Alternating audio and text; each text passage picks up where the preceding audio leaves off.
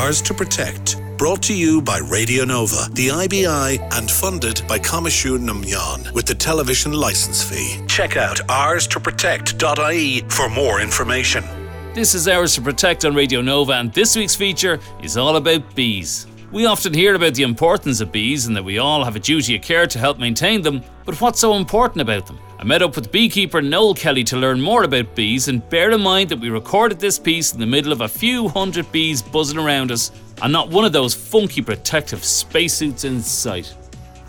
It's Ours to Protect on Radio Nova with Traic O'Brien on, and this week we have found our very own beekeeper Noel Kelly, who's here to tell us a bit more about bees. We hear a lot about how important bees are to our ecosystem, how much we have to be looking after bees, but what does it mean? How important are bees to the ecosystem? Bees are our main pollinator. They pollinate all our plants. Without them, we wouldn't have food. Our apples, uh, we wouldn't have them. Strawberries, raspberries, all of our fruit, mm. they'd be gone. Wow. Um, there are countries that where they pollinate by hand with a brush. Each Yeah. each flower, ridiculous. Yeah. But uh, that's what it's gone to because they haven't got bees. What, what can people do so to welcome bees more to help maintain bees, even if they have a small garden? Uh, what kind of little things could people be doing, do you think? The No Mow May was a very simple one.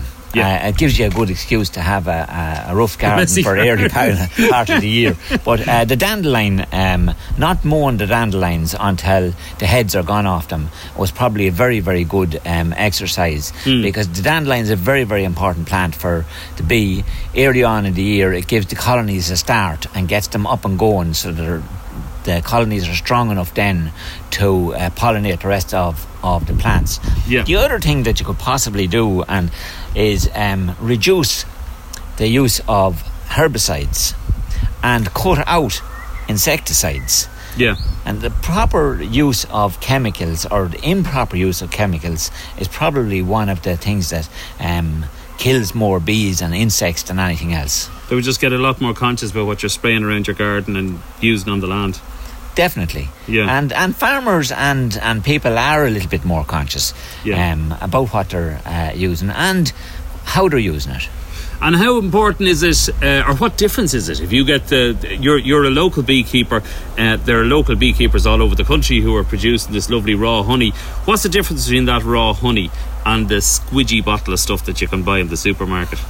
A good beekeeper will have pure honey, Yeah. um, and it'll be from the local plants, the pollens and the nectars from the local plants, and very good for uh, people with allergies, and it can help them uh, deal with um, issues like the deer. What you get in some of the shops, and it'll be written on the jar, um, imported honey from uh, Eastern Europe or Africa, and a blend of um, those honeys is what you'll get there. They'll have no relationship to the pollens and the nectars in your local area to the plants, and it's the plants that affect us. That's what affect people with um, hay fever or, or allergies, um, like the deer. So it helps build up the system against any problems with that. It does, yeah, Yeah. yeah. It's amazing. And uh, how did you get into, or how did you become a beekeeper? When did you decide to do that, or was it just an organic thing that happened over time?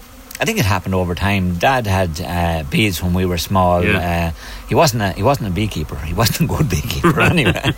My sister, uh, I would say, is a better beekeeper than I am, and Oh. she um, has uh, she has bees of her own. I usually end up minding them, but uh, she's actually a better beekeeper than I am. Yeah. But um, yeah, so it's a little bit in the family.